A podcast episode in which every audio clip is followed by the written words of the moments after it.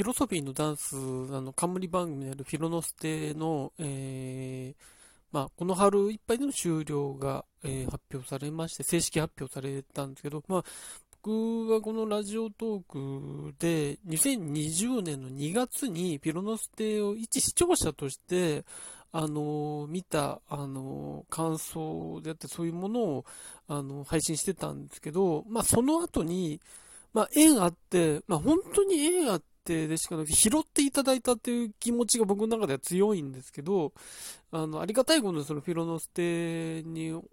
作家としてお手伝いさせていただく立場になって、まあ、そこから、うん、関わらせていただいたんですけど、まあ、うん、なんだろうな、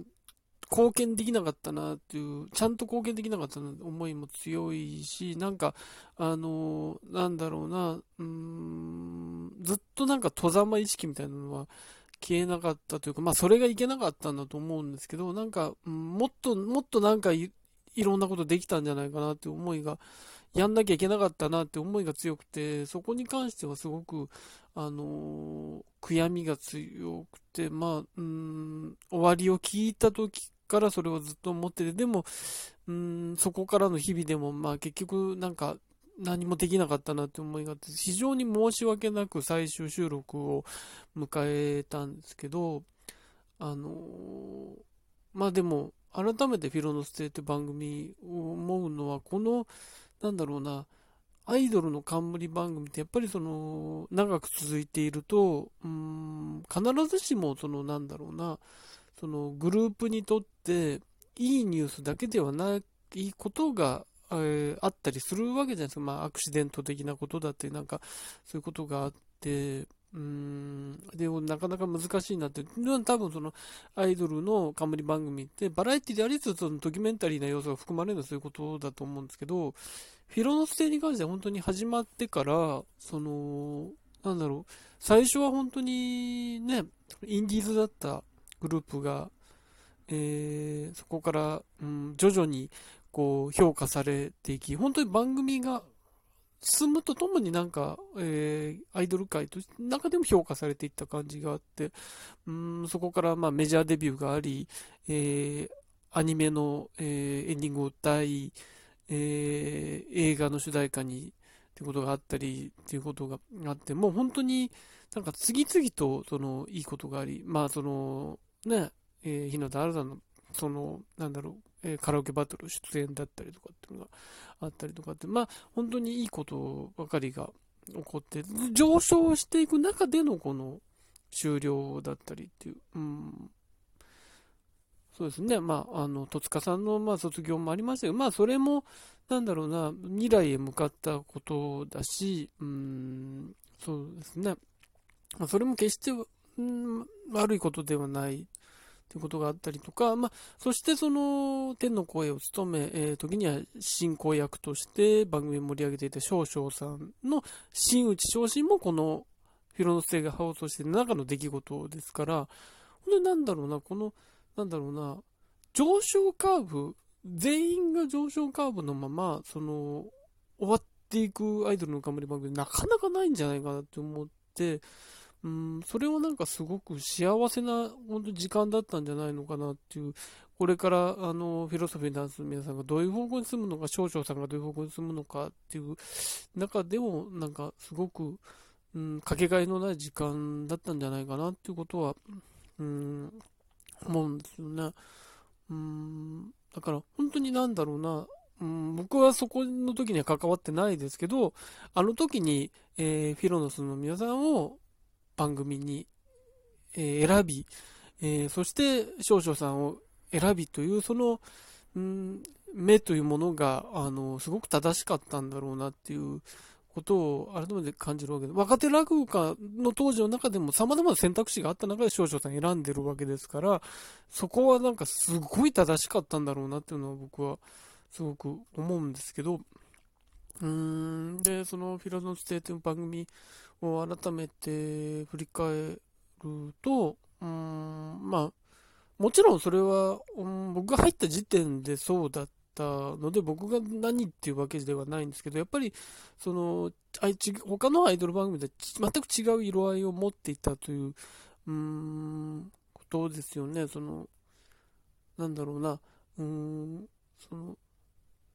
普通のアイドル番組っていうか、安全なアイドル番組の作り方として、やっぱりその、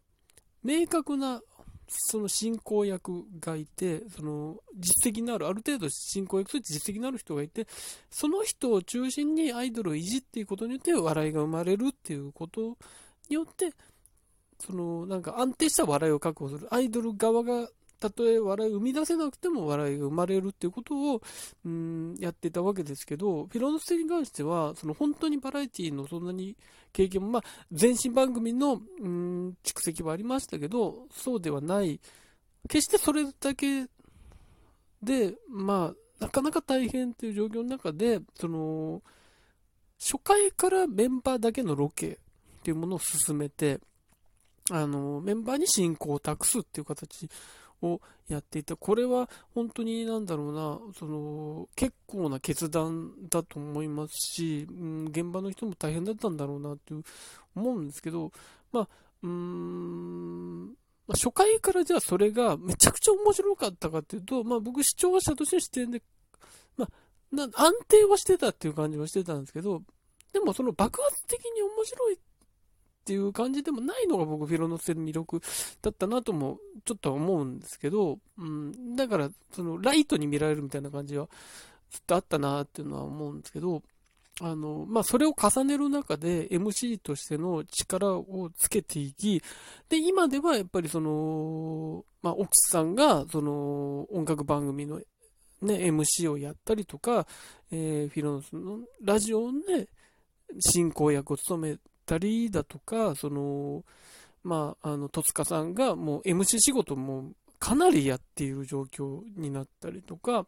あの、そういう中で、うん、やっぱりそこで身についたもの、このビロのステで、ちゃんと進行役っていうものを重ねてきたからそういう仕事にもつながってるっていう、これはやっぱりその、いわゆる普通のアイドル番組、僕その普通の番組の形はもちろん好きなんですけど、やっぱりその受動型でやっていると、そのやっぱり受動型の、力しかなかなかつかないっていう状況。しかも、その MC が回ってきたとしても、どうしてもアシスタント的なことが多いじゃないですか。やっぱり今の、その、テレビの作り方、テレビとか、まあ、うん、他のメディアでもそうですけど、やっぱり男性 MC がいてっていうことがまだまだ多い中で、あのそれを貫いたっていうことによって、できた、このこう、その力っていうものがちゃんと開い、花開いてるっていうのが、やっぱりこのフィロノステーズ番組の、うん、大きな財産になってるの文字。だから、その少々さんが進行の時も、なんだろうな、少々さんに委ねるって形じゃなくて、逆にメンバーが少々さんのいじりにかかったり、ツッコミにかかるって、これ、あなんだろうな、普通の、うん、アイドル番組の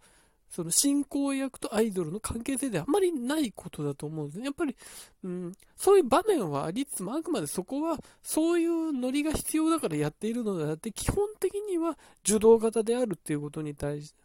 なると思うんですけど、ここに関しては、やっぱり少々さんもやっぱり、その、そこまでやっぱり MC とか慣れている人ではないわけじゃないですか、もちろん。っていう中で、じゃあ、お互いに支え合って、やっているっていう、お互いの経験値がほぼ同じような状況でやるって、これも稀だと思うんですね。っていうことによって特別な関係性が生まれてたと思うんですよ。うーん、なんだろうな、本当の意味で仲間というか、その、なんだろうな、その、いわゆるその公式お兄ちゃん的な形とはまた違うものが生まれていて、なんかここはそのフィロソフィーダンスの皆さんと少々さんので、なんかこれを本当になんか特別な関係性だったの、本当に同志みたいなところにあったんじゃないのかなって僕は思うんですけど、なんかそれは、あのこの番組でしか生まれないものだったんじゃないかなって思うんですね。だから、うーん、ま、振り返る本当に、そのアイドル番組のこの歴史の中の得意点のようなもの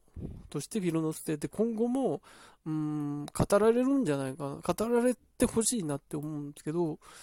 で、あとやっぱりビロノステのその他のアイドル番組違うのは、いわゆるアイドル番組ってアイドルが完全に主役だし、その、いかにそのアイドルの魅力を出すかみたいなことに重きを置かれてると思うんですけど、まあ、じゃあアイドル自身も自分の魅力を出す、自分のグループを盛り上げるってことだけに集中できたと思うんです。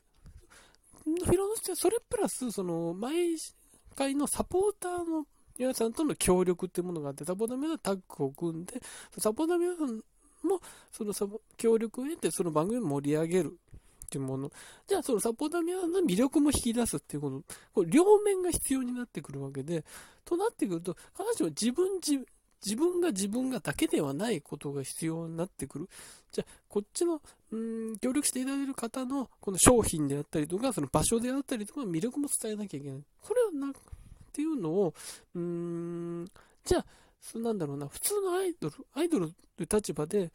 自分を出したい人たちができるかって言ったら、なかなかこれも難題だと思うんです。それをフィロノスの皆さんがやってたって、ずっとやってて、それを過不足なくやってたっていうのは、やっぱりこれもやっぱりその、フィロノスの皆さんが、うんの、あの、持っている、もともと持っているものだったり、そのアイドルになる前の経験とかも多分生きてたと思うんですけど、なんか、うん、それによって、多分その経験って今後さらに生きてくると思うし、その、なんかいろんな番組、自分たちの冠じゃない番組っていうものに、例えばレポーター的なことだったりとか、そのラジオパーソナリティ的なことだったりっていうことが言われた時に、多分そつなくできるものになってくると思う。し、その経験も多分生きてくることもあって、そういう面でもなんか、うーん、本当にいろんなことにつながってくるし、まあもちろん僕が得た経験値っていうのもすごく多くて、それは本当に感謝してるんですけど、なんか本当に全ての人にとって、うん、いいものしか生まなかった番組なんじゃないかなと思って、なんかそれは本当に、本当になんか幸せな時間だったんだろうなと思いますね。